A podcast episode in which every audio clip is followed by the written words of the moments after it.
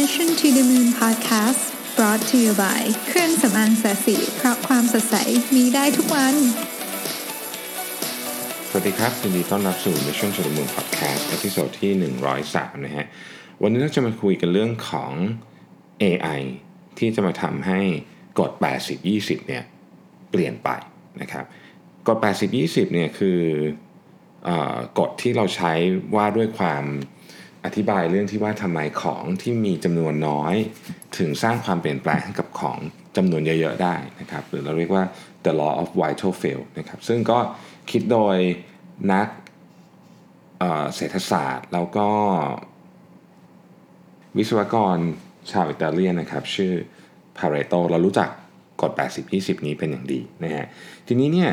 ก็คำอธิบายของมันก็ง่ายๆทบทวนสำหรับคนที่ลืมๆไปแล้วนะฮะกฎ 80-20 คือว่าเอ่อ 80%ของผลจะมาจาก 20%ของสาเหตุ เช่นเซลล์80%จะมาจากสินค้า 20%นะครับรายได้ 80%จะมาจากพนักงานขาย 20%อะไรแบบนี้นะฮะ ก็มันก็เป็นอย่างนี้ค่อนข้างที่จะใกล้เคียงกับกับสิ่งที่เกิดขึ้นในโลกเราอย่างน่าอัศจรรย์มันต้องใช้คำนี้นะฮะ ก็ ความพยายาม 20%ของเราจะส่งผล 80%ในวันนั้นอะไรเงี้ยนะฮะนี่คือสาเหตุว่าทำไมเอ่อเวลาเราสมมุติว่าเราจะวางแผนการทำงานเนี่ยทุกๆ สิ่งที่เราใส่เข้าไปมันจะส่งผลออกมาไม่เท่ากันนะมันก็ถูกอธิบายเรื่องนี้ ทีนี้พอ AI เข้ามาเนี่ยมันเข้ามาเปลี่ยนวิธีการคิดเรื่องนี้ยังไงนะครับคือ AI เนี่ยมันเข้ามาพร้อมกับการวิเคราะห์ข้อมูลจำนวนมหาศาลนะฮะทำให้เรื่องของกฎ 80-20เนี่ยเปลี่ยนไปโดยมันมีวิธีคิดหรือว่าแนวทางอยู่ 3 อันด้วยกัน อันแรกเขาเรียกว่า smart paretos นะครับ ก็มันเกิดขึ้นมาจากไอเดียที่ว่า เฮ้ยพอเรามีข้อมูลเยอะๆนะครับ แล้วก็มีความหลากหลายของข้อมูลเยอะขึ้นเนี่ย วิธีการหาไอ้ตัว 80เนี่ย มันต้องเก่งขึ้น ถูกไหม คือเวลาเราจะพูดคำว่า 80 หรือ 20%เนี่ย 20%ของสินค้าของกระบวนการของ user experience เนี่ย สมัยก่อนเนี่ยเราอาจจะไม่มีข้อมูลมากพอด้วยซ้ำที่จะหาไอ้20%นี้ เช่น ผมยกตัวอย่างเช่นสมมุติว่าเราอยากจะรู้ว่ากระบวนการของเราเนี่ยอะไรคือจุดที่สำคัญที่สุดนะครับทางกระบวนการสมัยก่อนเนี่ยเราอาจจะต้องใช้วิธีการไปสอบถามลูกค้านะฮะปัจจุบันนี้เราจะสามารถติดเซ็นเซอร์อะไรบางอย่าง เพื่อที่จะวัดความพึงพอใจของลูกค้าได้ สมมุติว่ามันวัดได้นะเราลอง imagine ดูหรือสมมุติในในในกระบวนการใน ที่มันเป็นลายอุตสาหกรรมอย่างเงี้ยเราเพิ่มเซ็นเซอร์เข้าไป ลายผลิตเราเพิ่มเซ็นเซอร์เข้าไป เราก็จะหาไอ้ยี่สิบเปอร์เซ็นที่สำคัญเนี่ยได้ง่ายขึ้นนะครับอันนี้ก็เป็นเรื่องเรื่องที่เบสิกที่สุดแล้วกันเนี่ยก็จะสามารถคนที่มีข้อมูลนี้เยอะขึ้นนี่นะฮะก็จะสามารถเข้าใจได้ว่าอ๋อไอสิ่งที่ฉันกำลังหาอยู่เนี่ยจริงๆแล้วมันมีข้อมูลเท่าไหร่อาจสมัยก่อนอาจจะต้องใช้เขาเรียกว่า gut feeling เยอะนะพอ big data อะไรเข้ามาเนี่ย มันก็จะทำให้เรามีการ feeling น้อยลงนะครับเพราะฉะนั้นปัจจุบันนี้เนี่ยต้องบอกเลยว่าแม้แต่โทรศัพท์ที่เราโทรคุยกันกับ call center นะมันก็มีโปรแกรมที่สามารถเข้ามาเก็บข้อมูลได้ว่าลูกค้าคุยเนี่ยคุยจำนวนระยะเวลาเท่านี้ตอบคำถามเท่านี้ถามคำถามเท่านี้อะไรเงี้ยเสียงเป็นแบบนี้โทนเป็นแบบนี้เนี่ยความพึงพอใจเป็นยังไงอะไรคือปัจจัยบ้างนะครับ เดี๋ยวเราจะพูดเรื่องนี้ต่อไปในพาร์ทที่ 2 ของพอดแคสต์วันนี้แต่ว่า อยากจะบอกว่าพอข้อมูลมันมีจำนวนเยอะขึ้นนะครับ แล้วมันก็มีความหลากหลายในข้อมูลเยอะขึ้นเนี่ยทำให้เราหาได้เจอมากขึ้นว่าอะไรคือไอ้ยีของเรา อันนั้นอันที่หนึ่งอันที่สองคือ super pareto นะครับอันนี้ก็พูดถึงว่า เฮ้ย สมัยก่อนเราเราพูดถึงเรโชว่ามันคือ 80-20 แต่ในความเป็นจริงเนี่ยเวลามองเข้าไปลึกๆแล้วเนี่ยนะครับเอา Data มา analyze กันอย่างจริงจังเนี่ยเราจะค้นพบว่าเเราจะเห็นแพทเทิร์นของ Data เนี่ยไม่ใช่80-20 ละ เราจะเห็นพอเราเอาข้อมูลมาแงะกันอย่างจริงจังเราจะค้นพบว่าจริงๆเนี่ยมันเป็น 10 90 5 50 2 30 ก็คืออาจจะเป็นอะ 10%ของของขายได้ 90%ของยอดขายนี่เอาแบบง่ายๆนะฮะหรือว่า 5%ของทีมขายขายได้ 50%ของเซลล์นะครับ 2%ของของขายได้ 30%ของกำไรอะไรแบบนี้นะฮะ หรือ 1 ต่อ 1 25 ก็ได้ 1 50 5 75 1 ต่อ 200 ยังมีเลยนะ เช่นในเคสของเกมในโทรศัพท์มือถือนะครับ 0.25%ของคนเล่นเนี่ยนะฮะ generate รายได้ทั้งหมด 50%ของเกมนั้นมีมันก็มีเคสแบบนี้ เพราะฉะนั้นเนี่ยก็ต้องบอกว่ามันต้องไปวิเคราะห์ อัตราส่วนมันเปลี่ยนหรือในธุรกิจแอลกอฮอล์เนี่ยนะธุรกิจแอลกอฮอล์เนี่ยอันนี้เราค่อนข้างจะคุ้นเคยกันอยู่แล้วก็คือ คนไม่ถึง 10%ของจำนวนคนที่ดื่มทั้งหมดเนี่ยซื้อเครื่องดื่มแอลกอฮอล์ประมาณครึ่งหนึ่งก็คือคนที่ดื่มหนักจะดื่มเยอะไปเลยคือเหมือนกับจะดึงกราฟไปเลยอย่างเงี้ยนะฮะเป็นต้น ดังนั้นเนี่ย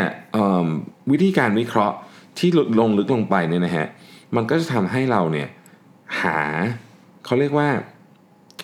อัลกอริทึมในการวิเคราะห์ เรื่องเล็กๆพวกนี้เยอะขึ้นพอเราสามารถรู้ว่าจะต้องจับตรงไหนมากขึ้น ปรับมันมากขึ้น มันก็ทำให้หาสิ่งที่เป็นความจริงได้มากขึ้นยกตัวอย่างเช่น สมมติว่า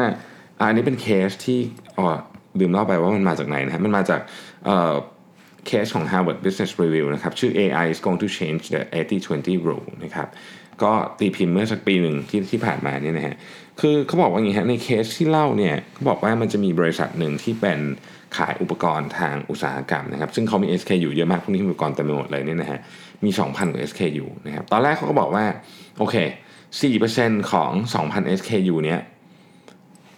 ทำสร้างรายได้ให้กับ บริษัทประมาณ 1 ใน 3 ก็คือ 4%สร้างรายได้ให้ 33%และสร้างกำไรให้ 50%นะครับแต่พอวิเคราะห์ข้อมูลลึกลงไปคือตอนหลังพอข้อมูลมันเยอะขึ้นเนี่ยรวมเรื่องของ Service เรื่องของ Maintenance เรื่องของเรื่องนู่นนี่อะไรเข้าไปด้วยเนี่ยเขาบอกว่าเฮ้ยจริง ๆ มันมี Product แค่ประมาณสักร้อย Product เท่านั้นเองที่ทำให้เกิดกำไรถึง 67%ของบริษัท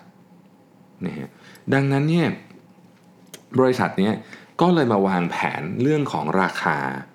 แล้วก็เรื่องของการขายพ่วงใหม่ทั้งหมดเลย โดยการเอาไอโครงสร้างใหม่ของพา r รโตที่ฝ่ายที่ที่เจอมาเนี่ยเอามาคิดใหม่นะดังนั้นเนี่ยเเวลาเราทำพา r รโตให้มันละเอียดมากขึ้น วิเคราะห์มันละเอียดมากขึ้นเนี่ยเราจะมองเห็นไม่ใช่แค่เฉพาะตัวสินค้า แต่เราจะมองเห็นอินไซต์อื่น ๆ ที่เกี่ยวข้องกับตัวสินค้าด้วย เช่น เวลาที่ใช้ในการสร้างมันขึ้นมา เวลาที่ใช้ในการขาย เวลาที่ใช้ในการเซอร์วิสนะครับ response ต่างๆ จากสินค้า และความสามารถของมันในการบันเดิลสินค้าอื่นเข้าไป พวกนี้ไมันเป็นเรื่องของ Data ทั้งสิ้น ซึ่งถ้าเราไม่มีระบบการบริหารจัดการ Data ที่ดีนะฮะมันก็ทำได้ยากนะครับมันก็ทำได้ยาก อันที่ 3 คือ supra pareto ก็เป็นเหนือขึ้นอีกนะฮะเหนือขึ้นอีก เขาบอกว่าอย่างนี้ฮะคือโอเคละได้ Data เยอะเราก็จะมีวิธีการที่มันซับซ้อนมากยิ่งขึ้นในการวิเคราะห์พวกข้อมูลต่างๆเนี่ยมันจะมีสิ่งที่เรียกว่า KPI ซึ่งไม่ใช่ KPI ที่เป็น Key Performance Indicator แบบเดิม แต่เป็นเราจะเรียกว่าเป็น Key Pareto Information นะครับซึ่ง Key Pareto Information ก็คือเฮ้ยมันเหมือนกับสมมุติว่าเรามีแดชบอร์ดอันหนึ่งที่ดูค่าไอ้80 20 90 10อะไรต่างๆเนี่ยเราค้นพบว่ามันมีความสัมพันธ์กันนะครับไม่มีความสัมพันธ์กัน Pareto อันหนึ่งไปลิงก์กับ Pareto อีกอันหนึ่งในบริษัท อาจจะลิงก์กันเป็นพันพันหมื่นหมื่นอัน พอลิงก์เปลี่ยนนี้ปุ๊บอันนู้นเปลี่ยนเปลี่ยนนั้นปั๊บอันนี้เปลี่ยนนะฮะถ้าเกิดว่าการเปลี่ยนแปลงของ A เพียง 10%สมมตินะครับ ใน feature ของ packaging เพิ่ม profitability ได้ 30%อย่างเงี้ยสมัยก่อนเราอาจจะไม่เห็นอะไรที่มันตรงๆแบบนี้ มันอาจจะไปวิ่งผ่าน ความพึงพอใจของลูกค้าก่อนแล้ววิ่งกลับมาที่ profitability อีกที พวกนี้เนี่ยมันจะเกิดการวิเคราะห์ที่ลึกซึ้งมากขึ้นนะครับเราก็จะสามารถทำให้ผู้บริหารเนี่ยสามารถตัดสินใจได้โดยมีข้อมูลที่ชัดเจนมากขึ้นไม่ต้องนั่งนึกๆเอาเหมือนสมัยก่อน หรือว่าใช้ gut feeling เยอะเหมือนสมัยก่อนนะครับทีนี้พอพูดมาถึงตรงนี้เนี่ย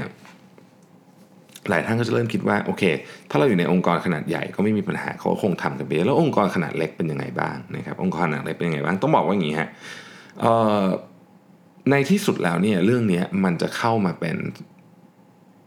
กระทบกับทุกอุตสาหกรรม และน่าจะเป็นบริษัทเกือบทุกขนาดต้องใช้คำนี้คือถ้าจะไม่มีใครรอดจากเรื่องนี้ไปได้เหมือนตอนที่อินเทอร์เน็ตมาใหม่ๆเราก็รู้สึกมันไม่ค่อยเกี่ยวกับเราถูกไหมลองย้อนกลับไปเวลานั้นนะฮะแต่ว่าในความในที่สุดแล้วทุกอย่างมัน connect กันหมดเรื่องนี้ก็เหมือนกัน เรื่องนี้ก็เช่นเดียวกัน ดังนั้นนี่เรื่อง AI เรื่องของ Data พวกนี้มันจึงเป็นสิ่งที่ต้องศึกษานะครับโอเค ผมเล่าเราก็อย่างอย่างที่ศรีจันทร์เราก็ไม่ได้เป็นบริษัทใหญ่นะแต่ว่าสิ่งที่ผมทำก็คือว่าตอนนี้ part นี้เป็น part ที่ทาง CTO เนี่ยก็เป็นคนดูแลนะ CTO เขาก็หาข้อมูลอะไรเงี้ยนะครับ ซึ่งมันก็เป็นงานที่เขาถนัดอยู่แล้ว แต่ว่าความสำคัญของมันอยู่นี้ฮะ เราเนี่ยในฐานะผู้บริหารผู้บริหารท่านอื่นเนี่ยนะครับที่ที่ทำงานอยู่ในองค์กรด้วยกันเนี่ยมีหน้าที่ที่จะต้องทำความเข้าใจเรื่องนี้ด้วย CTO ผมเนี่ยเขารับผิดชอบด้านเทคนิคเข้าไปศึกษาหาข้อมูลฟัง conference ไปหาโปรแกรมต่างๆ มาใช้ไปหาอะไรพวกนี้มาใช้คุยกับเวนเดอร์ต่างๆ แต่ว่าคนอื่นเนี่ยนะฮะอย่างตัวผมเองเนี่ยจะใช้สมัยก่อนเวลาเราฟังเรื่องพวกนี้จะบอกเฮ้ยภาษาต่างดาว ภาษาเทคนิคเราฟังไม่รู้เรื่องหรอกนะข้ออ้างนี้ผมคิดว่ามันไม่สามารถใช้ได้ในยุคนี้ละ คือเราต้องหาความรู้เรื่องนี้ ถึงแม้ว่าเราอาจจะไม่สามารถลงลึกได้ถึงขนาดใช้มันได้เป็นจริง ๆ แต่เราต้องเข้าใจว่าเขาพูดอะไร มันเหมือนกับว่าถ้าเราเป็นผู้บริหารระดับสูง แล้วเราไม่เข้าใจบัญชี ไม่เข้าใจ finance เราไม่เข้าใจภาษาอังกฤษ อย่างเงี้ยมันก็ทำงานยากถูกไหมฮะมันก็ทำงานยากเนาะคือโอเคแหละมันมีคนมานั่งสอนให้คุณตลอดเวลาก็ได้ แต่ว่า ผมคิดว่ายิ่งบริษัทเล็กอะยิ่งต้องเข้าใจ เพราะมันไม่มีใครมานั่งสามารถแปลภาษานี้ ให้คุณฟังตลอดเวลาได้นะครับวันนี้เป็นความสำคัญ ทีนี้เนี่ยคำถามต่อไปก็คือ เราควรจะเริ่มลงทุนเรื่องนี้หรือยังเนี่ยอันคงไม่มีคำตอบว่าว่าจะทํำยังไงนะครับ ส่วนตัวผมคิดว่าอย่างน้อยที่สุดควรต้องศึกษา จะลงทุนไม่ลงทุนเป็นเรื่องหนึ่ง แต่ต้องเริ่มศึกษา เพราะว่าผมเชื่อว่าการลงทุนของหลาย ๆ องค์กรที่เป็นอาจจะไม่ได้เป็นองค์กรขนาดใหญ่เนี่ย กำลังจะมาถึงในเร็ววันนี้เร็ววันนี้ก็คืออีกประมาณ 12-18 เดือนข้างหน้าเนี่ยผมเชื่อว่าองค์กรขนาดกลางและขนาดเล็กจำนวนมากในประเทศไทยเนี่ยจะเริ่มเรียกว่าใส่เงินเข้าไปในเรื่องของการใช้ AI นะครับทีนี้วันนี้เราก็เลยอยากยกตัวอย่างอีกอันหนึ่งซึ่งเป็นอีกบทความหนึ่งนะครับเเขาพูดถึงเรื่องการใช้ AI ในในฟากของการขายนะฮะบทความนี้ชื่อว่า how AI is changing sales นะครับเพิ่งตีพิมพ์เมื่อเมื่อวาน เพิ่งตีพิมพ์เมื่อวานนี้เองนะฮะก็เขียนโดย Victor Antonio นะครับ Victor Antonio นี่เป็นผู้เขียนหนังสือชื่อว่า Sales Ex Machina นะฮะ uh, how artificial intelligence is changing the world of selling นะครับเขาพูดถึง 5 5 กรอบที่มันจะถูกนำมาใช้นะครับ อันแรกเนี่ยคือเรื่องของการหา price optimization นะฮะ อันนี้เราเห็นเยอะมาก ๆ เลย ในเรื่องบริษัทที่เป็นทำพวกเขาเรียกว่าอะไรนะออนไลน์ travel agency OTA นะครับ อย่าง Agoda อย่าง Booking เนี่ยหรือพวกตัวเครื่องบินนะฮะเขาพวกนี้มันจะมี AI มาเหมือนแบบสมมติคุณกดไปอะไม่จองนะฮะกดไปอันนี้ไม่จองกดไปครั้งที่ 2 ก็ไม่จองดูแล้วกดไปดูดูเอ้ยไม่จองไม่จองอะไรเงี้ยนะฮะมันก็จะพยายามศึกษาพฤติกรรมคุณเฮ้ยราคานี้จองคราวหน้ามันจะมาใหม่เนี่ยคราวหน้าจะมาใหม่ อันนี้ผมพูดแบบ แบบทำให้มันฟังง่ายๆนะครับ จริงๆมันยากกว่านี้เยอะคราวหน้าก็มาใหม่นะฮะคือมันใช้คนทำไม่ได้แล้วถูกไหมพวกนี้มันยากมากคราวหน้าก็มาใหม่เฮ้ยราคาประมาณนี้ไอ้นี่จองไม่จองไว้ประมาณนี้ไม่จองลดมาให้หน่อยเอ้ยราคานี้มันจองอ่าเริ่มใหม่ก็วนไปวนมาเขาก็จะเริ่มเข้าใจว่าอ๋อตาคนนี้มันต้องประมาณนี้มันต้องมีคอมบิเนชันของเรื่องเหล่านี้มันถึงจะอพอดีที่ลูกค้าจะกดสั่งซื้อนะครับ เพราะฉะนั้นเราไม่จำเป็นต้องลดราคาเยอะเกินไปลดราคาเยอะเกินไปเราเสียเงินฟรี นะครับในขณะเดียวกันเนี่ยเราก็ต้องเอาราคาที่ไม่สูงเกินไป เพราะลูกค้าก็จะไม่ซื้อมันมันมันเกินขอบเขตที่เขาจะซื้อไปนะครับการหาราคาที่ดีที่สุดเนี่ยจึงเป็นเรื่องที่ AI สามารถช่วยได้เยอะมากหมายนั่นก็หมายความว่ามันเพิ่มกำไรให้คุณเลย คือเราไปหาราคาที่ลูกค้าอยากซื้อจริงๆซึ่งอันเนี้ยมันคือการทดลองจำนวนมากในเวลาอันสั้นมากนะครับซึ่งมนุษย์ไม่มีปัญญาทำได้ มันต้องถูกทำมาจาก คอมพิวเตอร์ที่มีความสามารถเรื่องนี้สูงสูงมากๆนะฮะแน่นอนว่ามันไม่ได้เกี่ยวกับเรื่องราคาอย่างเดียว มันอาจจะเกี่ยวกับเรื่องของ influence อื่นที่ที่ลูกค้าตัดสินใจ เช่น เขาก่อนหน้านั้นเขาเปิดดูรีวิวของใครมาไหมนะครับ เวลาของช่วงนั้นเป็นยังไงนะฮะเเขาเป็นลูกค้าเก่าหรือลูกค้าใหม่อะไรเงี้ยเป็นต้นนะครับ ซึ่งอันเนี้ย ใช้ได้กับลูกค้า retail สมมติ OTA เมื่อกี้ที่พูดไป หรือลูกค้าที่เป็นคอร์เปอเรทก็ได้นะ ถ้าสมมติคุณให้ Data มันเข้าไปเยอะๆพอเนี่ยคุณก็สามารถที่จะบอกได้ว่าเฮ้ยลูกค้ารายเนี้ยที่เราเจรจาโปรเจกต์กันอยู่เนี่ยด้วยข้อมูลเหล่านี้ที่เรามีเราควรจะเสนอราคาที่เท่านี้น่าจะเป็นราคาที่ได้มีโอกาสจะได้ดีลเยอะที่สุด เราไม่เสียหายเยอะเกินไปในขณะเดียวกันเขาก็เป็นราคาที่เขาอยากซื้อด้วยนะครับ สมัยก่อนเนี่ยไอ้ตัวเลขเนี้ย มันหายากมาก สมัยนี้มันอาจจะมีตัวเลขเกิดขึ้นจากการใช้ AI นะอันต่อไปครับ ของโปรดทุกคนคือการทำ forecast นะทำ forecast เนี่มันเป็นมันเป็นเรื่องตลกเลยนะสมัยก่อนทำไปงั้นๆนะคือทำแล้วก็ปรับกันทุกอาทิตย์เนี่ยนะฮะแต่ว่าปัจจุบันนี้เนี่ย AI จะเข้ามาช่วยในการอย่างน้อยที่สุดคือบอกว่า possibility possibility ของ forecast เนี่ยมีโอกาสจะถูกกี่เปอร์เซ็นต์นะครับแน่นอนว่าถ้าเกิดคุณ forecast ได้มีความแม่นยำมากเท่าไหร่ การสั่งซื้อของก็จะถูกต้องมากขึ้นเท่านั้นนะครับสต็อกของก็จะถูกไม่ต้องมี inventory ล้นนะครับทรัพยากรต่างๆ จะถูกใช้อย่างเหมาะสมให้ช่วงนี้อาจจะต้องเอาคนมาเพิ่มช่วงนี้อาจจะไม่ต้องการคนเพิ่มหรอกจะเพิ่มจะลดฟรีแลนซ์อะไรก็ว่ากันไปนะครับ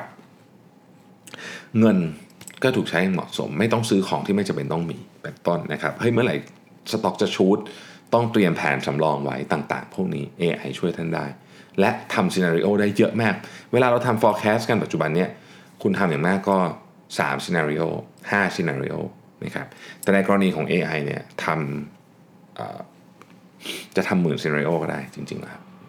หาเทรนด์ได้นะครับ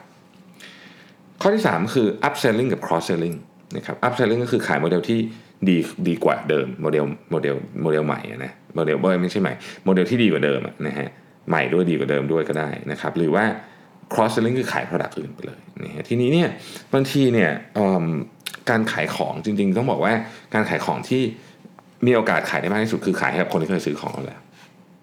นั่นแหละมีโอกาสเยอะสุดแหละนะฮะแต่ว่ามันก็มีคำถามอีกว่าใครอะคนที่เคยซื้อของเราคนไหนนะทีนี้เนี่ยถ้าเกิดว่าเราไปใช้เงิน marketing กับคนที่โอกาสซื้อของเราต่ำมันก็เป็นการเสียเงินเปล่าถูกไหมฮะดังนั้นเนี่ย เรื่องของการใช้ AI เข้ามาเนี่ยจะทำให้เราดูว่า เฮ้ย คนนี้ควรจะต้องเสนอ Product อะไรนะครับ ที่เหมาะสมและจะทำให้เขามีโอกาสซื้อมากที่สุด อาจจะเป็น Product รุ่นใหม่ หรือเป็น Product อื่นที่ไม่เกี่ยวกับรุ่นนี้ไปเลย ซึ่งอดีตเนี่ยเราถ้าเราไม่มีการบันทึกข้อมูลเราก็อาจจะทำแบบมั่วๆเราก็ใช้เงิน marketing ไม่ถูกเรื่อง แต่ปัจจุบันนี้ถ้ามันมีข้อมูลนะครับ มันจะสามารถวิเคราะห์ได้เลยว่าเฮ้ย คนนี้ลูกค้าคนนี้ต้องเอาไอ้นี่ไปเสนอที่ราคาเท่านี้โปรโมชั่นแบบนี้ลูกค้าคนหนึ่งต้องเอาไอ้นี่ไปเสนอที่ราคาเท่านี้โปรโมชั่นแบบนี้ เราสามารถทำแบบนี้ให้กับคน 1 ล้านคน 10 ล้านคนร้อยล้านคนถ้าเราลอง imagine นะครับว่าทำไมเนี่ยเเวลาเราพูดถึง marketing tech เนี่ยนะฮะตอนนี้จึงถึงเป็นถึงเป็นสายที่โตเลยมันเป็นสตาร์ที่โตเลยมากก็เพราะว่ามันมีประโยชน์มากในการเข้าไปเหมือนกับขยี้ข้อมูลที่เรามีอยู่แล้วเอามาใช้มันเป็นเรื่องเป็นราวจริงนะฮะ อันต่อไปคือการทำ lead scoring lead scoring เนี่ยทำอยู่แล้วถูกไหมก็คือแต่ละคนเนี่ยเราก็จะมีเซลล์แต่ละท่านก็จะมีรายชื่อลูกค้าอยู่ในมือว่าแต่ลูกค้ารายนี้นะครับมีโอกาสที่จะซื้อเยอะซื้อน้อยยังไง แต่ว่าในแต่ละวันทุกคนก็มีเวลาจำกัด สมมติว่าเราเป็นลูกค้า B2B B2B เนี่ย lead scoring จะค่อนข้างชัด เพราะเขาจะทำละเอียดนะฮะ B2B เนี่ยเราก็ต้องบอกว่าเอ๊ะแต่ละคนเนี่ยลูกค้าของเราที่อยู่ในมือเนี่ยเเราจะโทรหาทุกคนเลยไหมมันก็ไม่ใช่ถูกไหมเพราะว่า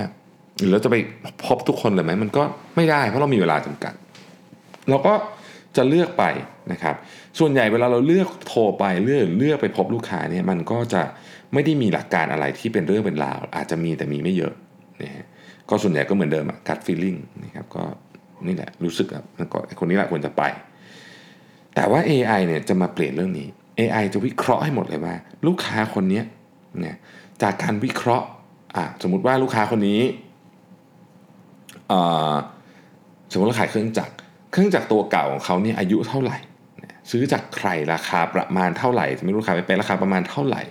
ธุรกิจของเขาใน 3 ปีที่ผ่านมาเป็นยังไง ภายหน้าแผนภายหน้าของเขาเป็นยังไงนู่นนี่ตึ๊ดๆข้อมูลทั้งหมดนี้มาวิเคราะห์นะฮะซึ่งคนคนเดียวนั่งทำเนี่ยอาจจะต้องใช้เวลาเป็นเดือนกว่าจะทำเสร็จแต่ AI มันทำเร็วมากเสร็จปุ๊บก็บอกว่าเฮ้ยคนเนี้ยมีโอกาสสูงมากที่จะขายได้เพราะตอนเนี้ย เครื่องจักรเขาอะมันกำลังจะเเรียกว่าอายุก็เก่าด้วยกำลังการผลิตก็ไม่พอเพราะเขาเพิ่งประกาศที่จะเพิ่มยอดขายไปตัวนี้เป็นตัวที่เขาต้องเพิ่มยอดขายเขาต้องซื้อเครื่องจักรใหม่แน่ๆและเหตุผลที่เขาจะซื้อกับเราก็เพราะว่าณขณะนี้เนี่ยเราเนี่ยเป็นคนที่ทำสเปคได้ดีกว่าคู่แข่งอีกเจ้าหนึ่งในเคสนี้ในเคสนี้พอดีเลยนะในเคสนี้เราทำได้ เพราะฉะนั้นตอนนี้มีทรัพยากรเท่าไหร่ทุ่มไปให้เจ้านี้ก่อนโอกาสขายได้เยอะสุด ไอ้อีกเจ้าหนึ่งเนี่ยโอกาสขายได้น้อยกว่าเพราะเขาเพิ่งซื้อเครื่องจักรของคู่แข่งมามาเมื่อปีที่แล้วนี่เองเขาคงยังไม่ซื้อใหม่ตอนนี้ เขาอาจจะถามเราไปงั้นๆอย่างเงี้ยนะเป็นต้น หรือนึกถึงการขายรถยนต์ นึกถึงงานขายรถยนต์ สมมุติคุณรู้ว่าคุณไอ AI มันจะเข้าไปกวาดโซเชียลมีเดียถูกไหมฮะสมมุติคุณขายรถยนต์ SUV หรือรถยนต์รถตู้รถตู้รถครอบครัวนะฮะ คุณไปกวาดข้อมูลในโซเชียลมีเดียก็คุณก็มีคนเข้ามารัน ก็มีคนเข้ามาดูเยอะแยะนะคนเข้ามาดูเยอะแยะไปกวาดข้อมูลในโซเชียลมีเดียเฮ้ยปรากฏมันมีคนเนี้ยไอคนเนี้ยเข้าไปถามเรื่องรถตู้เยอะมาก เข้าไปอ่านรีวิวเยอะมากและภรรยาเพิ่งท้องเพิ่งลง congratulations กันไป โอกาสที่เขาจะซื้อรถตู้ครอบครัวเนี่ยมีสูง lead คนนี้ต้องตามให้ติดให้ดีนะครับ อย่างเงี้ยเป็นต้นนะฮะถ้าเกิดคุณไม่มีไอเอไอสมัยก่อน คุณก็ไม่มีทางรู้ถูกไหมภรรยาเขาท้องอะ ถ้าเกิดเขาไม่บอกคุณเขาไม่ได้พาภรรยามาวันดูรถ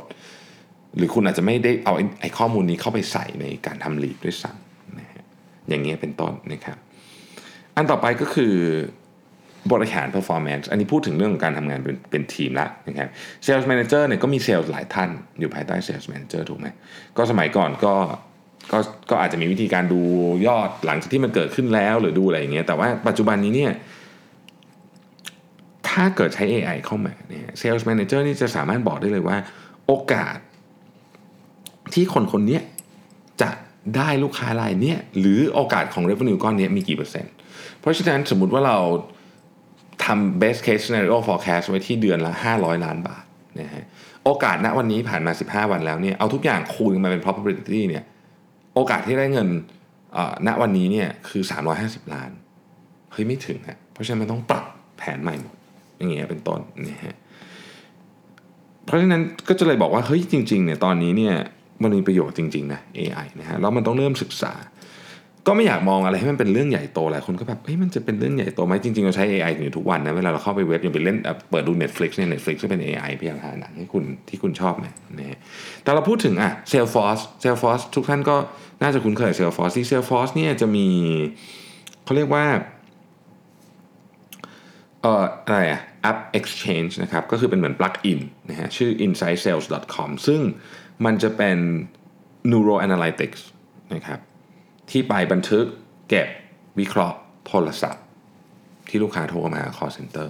เราเอาข้อมูลพวกนั้นนะ่ยมาทำ big data วิเคราะห์เสร็จดึงออกมาฟึบฟึบฟึบฟึบแยกข้อมูลออกมา ซึ่งราคาเนี่ยก็ต้องบอกว่าเท่าที่ผมทราบข้อมูลมานะครับ ก็ไม่ได้ ไม่ได้ไม่ถูกอะแต่ว่าก็ไม่ได้แพงแบบชนิดที่แบบ โอ้โห ต้องเป็นบริษัทแบบมหาชนถึงจะซื้อได้อะไรอย่างเงี้ยนะฮะอันนี้ก็เป็นตัวอย่างแต่จริงๆมันมีของพวกนี้เยอะแยะแล้วผมเชื่อว่าในอีกหนึ่งปีต่อจากนี้เราจะเห็นเซอร์วิสพวกนี้ออกมาเยอะมาก ๆ ให้เราเลือกใช้ได้ตามตามที่เราอยากจะใช้ เช่น Social Media Monitoring ก็จะมีเพิ่มอีกนะครับเนี่ยการทำ CRM ก็จะมีเพิ่มอีกอะไร พวกนี้จะมีเต็มไปหมดเลยนะฮะ tools ต่างๆ customize marketing plan customize marketing campaign tools ต่างๆพวกนี้จะมีออกมาเยอะมาก ที่จะมาช่วยให้การใช้ Data ของเราเนี่ยมีประโยชน์มากขึ้น ทุกวันนี้มีแต่คนบอกว่าข้อมูลคือน้ำมันในยุคนี้ถูกไหมเป็น the new oil นะฮะ แต่อยากจะบอกว่า อันนั้นคือน้ำมันดิบนะ อยากจะเอามาขายอะต้องมีวิธีขุดมันขึ้นมาด้วยนะฮะ เพราะฉะนั้นข้อมูลมีเยอะๆดีครับ เก็บไว้ก็ดีแต่มันต้องมีที่การนำมาใช้ด้วย แล้วนี่วันนี้เรากำลังพูดถึงแอปพลิเคชันของการ นำข้อมูลเอา AI มาวิเคราะห์แล้วก็ใช้มันนะครับอย่าคิดว่าเป็นเรื่องไกลตัวนะ ผมคิดว่าเรื่องนี้เดี๋ยวแป๊บเดียวอะได้ใช้กันแน่นอน แล้วก็อย่างที่ผมบอกครับ มันอาจจะเป็นหน้าที่ของทีมเทคก็จริง แต่ว่าหน้าที่ของทุกคนโดยเฉพาะผู้บริหารเนี่ยสิ่งที่ต้องรู้ก็คือ คุณต้องคุยภาษาเทครู้เรื่องด้วยนะครับวันนี้ก็ขอบคุณมากนะครับที่ติดตาม Mission to the Moon Podcast แล้วเดี๋ยวพรุ่งนี้เราพบกันใหม่ สวัสดีครับ